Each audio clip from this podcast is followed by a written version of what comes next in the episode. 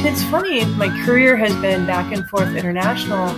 You underestimate the loneliness and overestimate the adventure when you think about these things. But the loneliness and like learning to figure out your mechanisms, you know, for those times, I, I think that was helpful and helpful for kind of the adventures that I kind of had since then. Coming from a family of accountants and engineers, Sheryl Jacobson didn't have any real models for what to do with a liberal arts degree. But with a love of history, culture, and story, she knew she wanted an international experience after graduation. Her consulting life bounced her all over the world and presented her with opportunities she'd never could have imagined. At some point, she realized she could come home and still have other adventures. Find out how balancing adventure and loneliness is a dance that can work out in the end on today's Roads Taken with me, Leslie Jennings Rowley. Today I'm here with my friend Sheryl Jacobson, paths that lead from the mountains to the valleys to the big city and everywhere in between. Um, so, Sheryl, thanks so much for being here today. Thank you for having me. I'm, I'm excited. I've been listening for a long time. So when I got my invitation, I was like, all right, my long, turn. long time listener, first time caller. I love it. Um, okay. So you know then, these are the two questions I ask everybody. So we'll ask them of you. When we were in college, who were you? And when we were getting ready to leave, who did you think you would become? It's kind of the same answer to both. I, I had no idea um, uh, on either one. You know, I came to Dartmouth. I moved around a lot as a kid, but then ended up in a, a relatively small town in western Colorado. And was, you know, wildly pleasantly surprised to get into Dartmouth. I'd never visited, saw the pictures, thought this place is beautiful. This is what a New England college kind of looks mm-hmm. like.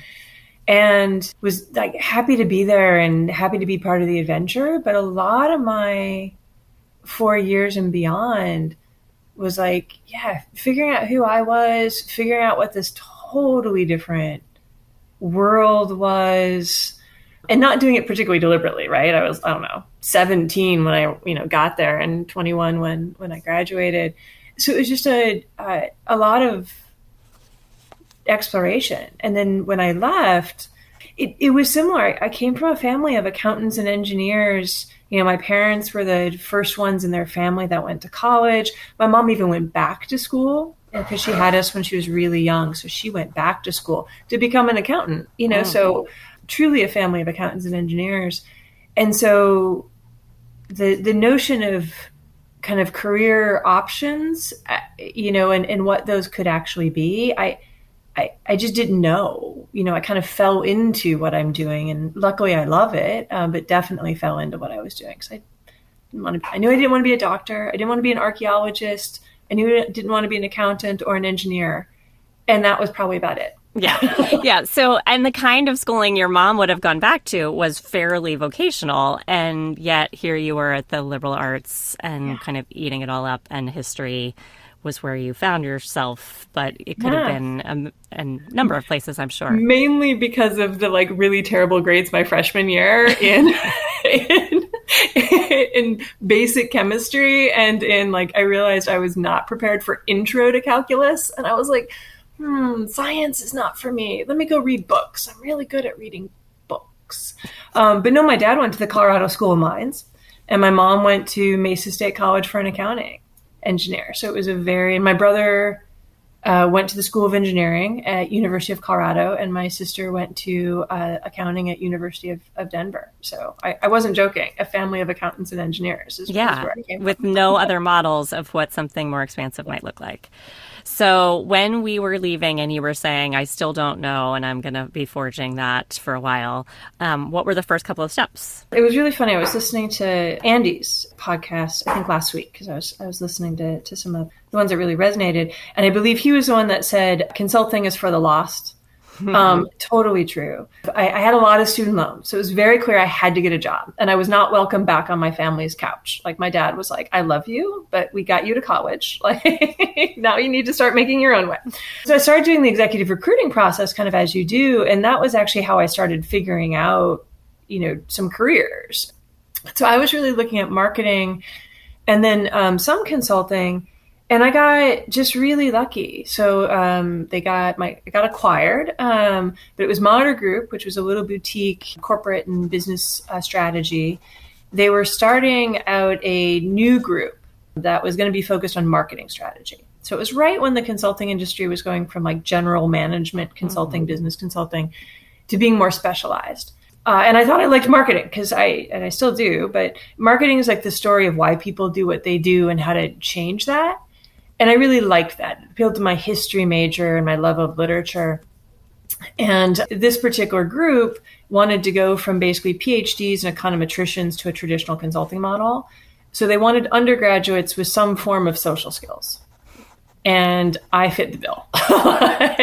they were basically like, you can talk to a wide variety of humans. You're hired. Um, you are fundamentally and truly, oh, we could talk about imposter syndrome and all these other pieces.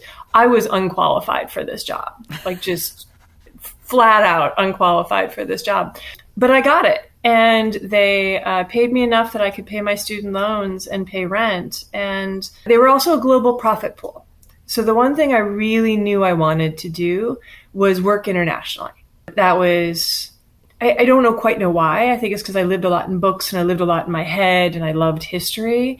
And so an opportunity to actually live and work internationally and Monitor was the uh, place that offered me that because you could move around pretty fluidly. It was 1,200 people and, and you could move around. And so I was like, all right. Had you taken advantage of any of the international things at Dartmouth? Um, I did the semester abroad for uh, in Italy, so I was in Siena. I knew that because you were with me. That's yeah. Um, I could not speak Italian. They should not have sent me on that trip. Like in all, in all seriousness, I think they were basically like, really, she shouldn't go. Her gentleman's bees in Italian is going to make that semester hard. Uh, but I like I loved it, and it was yeah. really hard. Like it was lonely and fun and full of adventures. And the funny thing, um, Sheryl, you were talking about reading and losing yourself in literature. I did that it in that semester. I read more British and American kind of 19th century fiction than I have ever in my life because yeah. I was so I needed to be thinking in English because our days and nights were in Italian and I oh. was I was so lonely that I was like I'll make friends with these you know British courtesans. Or whatever. I don't know. It was very weird because I remember we would pass those books around because yeah, like, I have right. a, I have a visceral memory of like reading that genre extensively yeah. there, and it's and it's funny. We'll talk about it because my career has been back and forth international. You underestimate the loneliness and overestimate the adventure. Right. When you think about these things. And it's not that the adventure wasn't there, right? We had great times. Go down to Capri, or like you just get lost wandering I gained so much weight, not just because of my Italian mom's wonderful cooking, um, but also I would like just buy jars of Nutella, like and eat it, you know, kind of thing while I was reading. I came off the plane and everybody was like, "Oh, interesting. Um, she needs to get back into fitness." But but the loneliness and and like learning to figure out your mechanisms, you know, for those times, I, I think that was helpful and helpful for kind of the adventures that I kind of had since then. I totally that resonates with me of kind of the allure and the adventure is all only what you see, even in hindsight. Like you forget the lonely and you're like, oh, but it was so stunning and it was so this. And so it makes you want to do it more. And then you find yes. yourself there again and you're like, oh, shoot, okay, I forgot this part. so, okay, so the allure of being in an international company that gave you the opportunities to kind of dabble and, and do different things was great as a young person. So, kind of, how did that blossom both professionally and then into the other sides of yeah. who you were becoming? So when I uh, I had started at Monitor like July eighth because basically I had over the course of Dartmouth taken like semesters off or done as many credits just because I was paying for a chunk of my school. My parents definitely contributed, and you know I had loans and, and, and everything else. Um, but I was I was paying for as much of my school as, as, as possible. So what that meant is your student loan started to come due six months after you complete the credits, not six months or three months, whatever it was, after you walk. And so I, uh, it was July 8th. I still celebrate my work anniversary. Um, so I'm technically, I guess, with the same company. And I was I started in Boston, so in our Cambridge office. But I got lucky enough that I got put on a project in Toronto kind of over the summer. I was in Hong Kong actually in February of that year. And then I transferred to London. And I was based in London from 97 to 2000, all around Europe but it was, it was, it was a really interesting time because when I got there, literally July 8th, this particular group was just forming. I got handed the little SAS book, which is this little red book, which is basically how do you program statistics in SAS.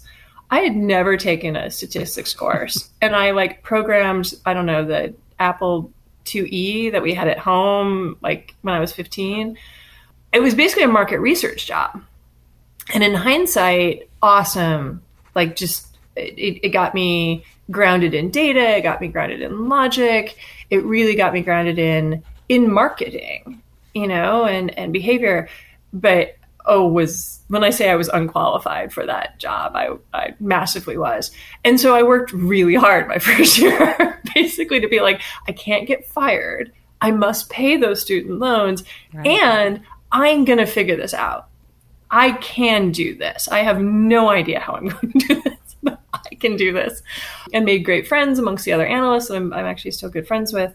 And then ended up when I moved to London, it was basically to found this marketing group or be part of the founding members in London. I had my apartment in London, but then it was wonderful. I, I just wanted any country, any topic. And so they were like, "Do you want to do automobile association? You know, up in uh, the Peak District?" And I was like, "Sure." You know, do you want to do data networks in Stuttgart?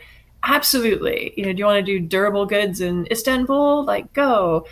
Um, so it was it was awesome, and to do that in your early twenties, yeah. like all I had to do was like pack up some books, you know, in storage, and I could go wander the world. And it was also at the time when the really cheap airlines hadn't come in yet. And so it was really expensive to go back mm. to London.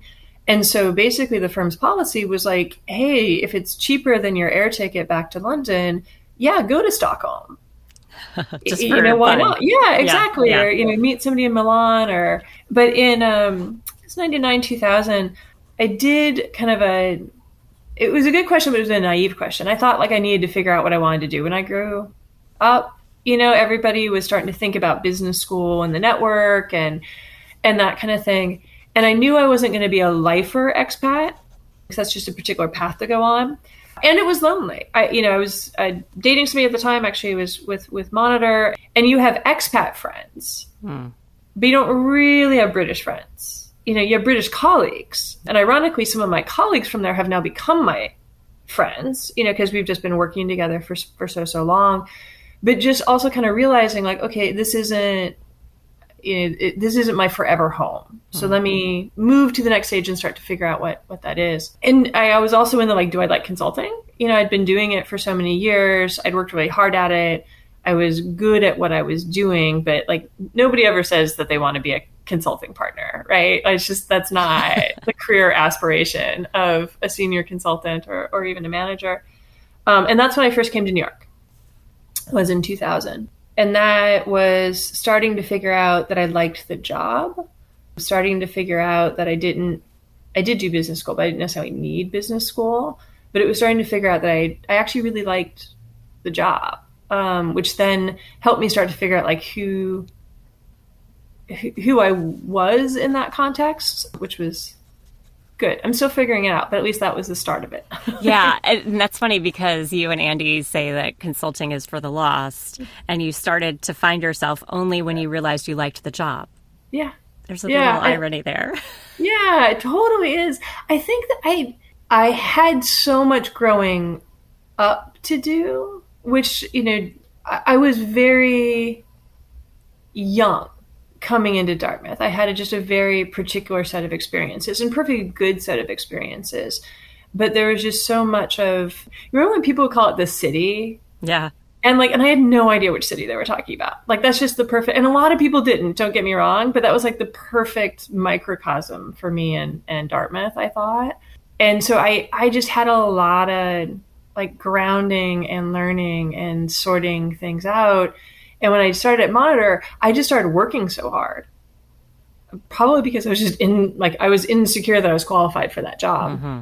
And so I lost myself in work for a while too, you know? And so there was this kind of moment of moving out, coming to New York, and starting to figure out, okay, so what is it that I actually want to do? Um, and, you know, where do I want to live and who do I want to be? Kind of started more then. Um, yeah. Well, and that makes sense because so many of those earlier opportunities where you were taking advantage of, you know, the opportunity to go to Istanbul, the opportunity yeah. to go to Stuttgart, that was very reactive. And mm-hmm. you finally are at a stage where you're, you know, you've proven that part. And then now you get to exercise a little agency of, you know, what do I want? How do I craft these my own opportunities, even within this organization? But the organization is changing, right?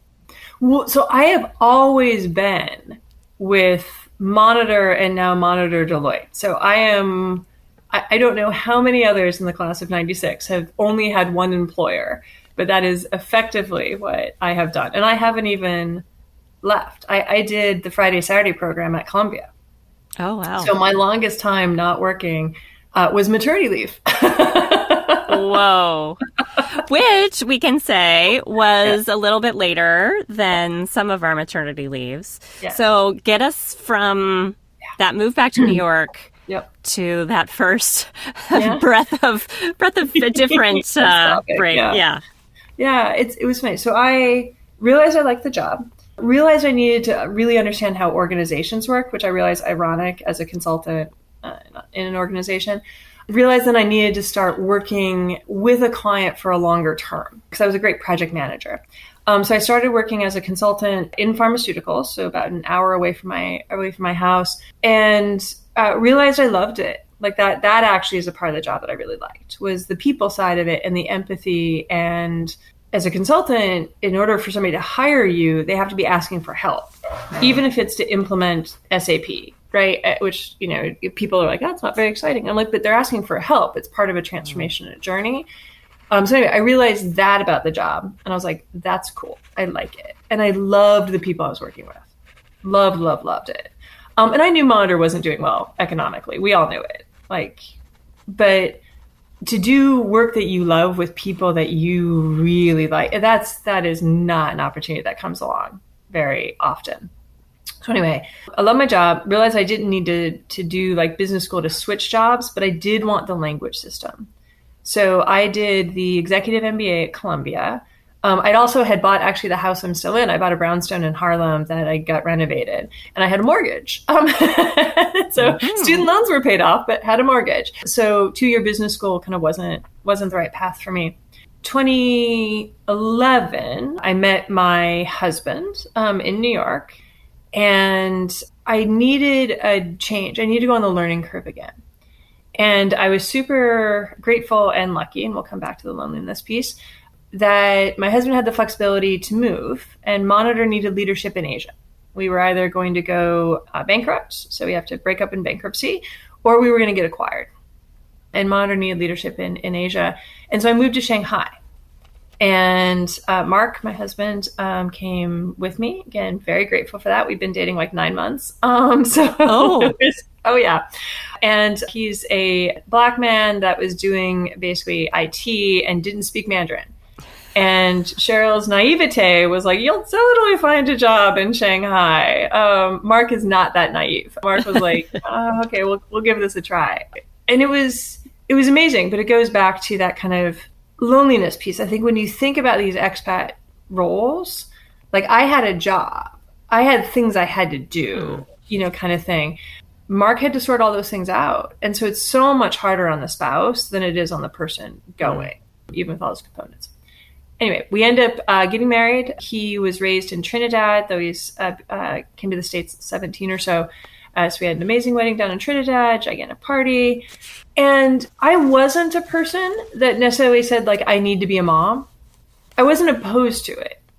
But it wasn't a, you know, that's something that I really want. Like, mm-hmm. I don't think my biological clock ever ticked. I, I never heard it. If it did, maybe I was just working and enjoying what I did. But I also wasn't opposed. And so, but it gets to be a, gosh, we Mark and I met maybe at 36. So when you hit like 39, you know, it's kind of like, oh, it's going to happen or not going to happen. Right. And got really lucky in that it did. And I stayed in China until 2016. Deloitte acquired us in 2013. So stayed to lead the strategy practice for the region and life sciences consulting for the Asia Pac region. And then my expat contract was up and got pregnant that year. And so actually it was it all worked out because the China firm, so Deloitte China, I you know, for client service I wasn't that useful at a certain point. Like I could sell projects, but I couldn't I wasn't going to be around for delivery and I shouldn't have the client relationships. I can't do delivery. In the US, uh, Deloitte didn't know who I was, right? Except for my network. I hadn't worked there yet. And so I spent like a month in Japan wandering around. I took some other time off on different piece parts. Uh, so I had a six month of traditional maternity leave, but honestly, probably two months prior to that, um, I was I was wandering the world at you know seven to eight months pregnant, Wow. and uh, it was Cool. it was great. It was a really nice time. It was a really nice time with Mark because it was a benefit of him not working. So we had you know eight months, two just us, and then six months when uh, when Michael was just born for us to be kind of a nuclear family. Wow. And where did you set up shop as a nuclear family?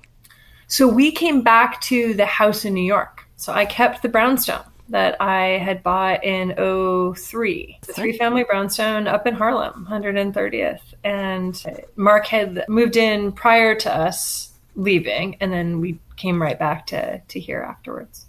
Nice. And so Michael was born in 2016. 16. Yeah, so I was 41 when he was born. Uh, and ready for a new adventure. Yeah. And again, it's one of those adventures that you think about all the great things and all the other stuff we completely forget about. I still remember the lack of sleep. I'm Yeah, I know, The first know. few years, it goes through, but it has been really nice. Like you, everybody has kids, if and when they should have kids. Like life kind of works out that way. For me, it was really nice to do it when I was economically stable and I was more mature. For lack of a better word. And I'm at a point in my career where uh, I'm very comfortable making the trade offs that are needed to spend the time with my son. And I know there's trade offs, and I'm fine with those trade offs. I, I love my job, I'm good at my job. I believe Deloitte thinks I'm good at my job, but I also know what the priority actually is. Yeah. And it's like I only have so many book fairs, you know, with my son. I'm going to show my butt up for that book fair. Yeah. Just no, you know, kind of thing. And I'm I'm in a point in my life where I can do that, and I think I'm uh, lucky and privileged in that in that way. Yeah. Well, he's lucky and privileged now, too, to get you there. Not what he said to me this morning. right. Right. Now we're going to get that into stage it. of motherhood. Yeah, totally. well, so lots of twists and turns to get to here, but as you said about parenthood, it kind of happens when you need it. Um, life seems to put you in places that you need it when you need it. And if you were to go back now and tell your young 20 something Sheryl, hey, let me give you a preview, let's look at all this, what would her reaction be? Um, it would be some version of like, huh, like, didn't know that was a pathway in life that could be taken. I think I probably expected myself to be, you know, kind of, I don't know, you know, settled earlier. Wouldn't have thought it would be a consulting job or whatever, but I, I think there would have been an appreciation for that adventure and, and the kind of path taken.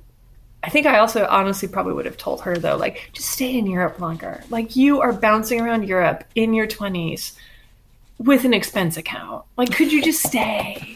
like, just stay. G- give it a try for a little bit longer. Um, so, anyway, li- life will always work out, regardless of of where you are in the moment and the stresses and strains you may have. Exactly. And had you stayed longer, some other things might not have fallen into place. So it sounds like you're exactly where you're supposed to be right now. Who knows what this, you know, next time of motherhood and working and all of that will bring. But thank you so much, Sheryl, for sharing this much with us. Absolutely. That was Sheryl Jacobson, leader of Deloitte Consulting's MedTech practice, as well as the lead strategy partner for one of Deloitte's life sciences clients. She spent the last 20 plus years helping clients and her sole employer, Deloitte, tackle strategic challenges and make the most of opportunities for growth and innovation.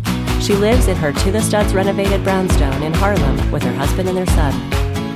We have one more episode next week in this season before our next hiatus. We thank you for continuing to listen and follow us wherever you get your podcasts. And thanks for rating, reviewing, and passing along word of our show so that other people can become acquainted with my amazing guests and me, Leslie Jennings Rowley, on Roads Taken.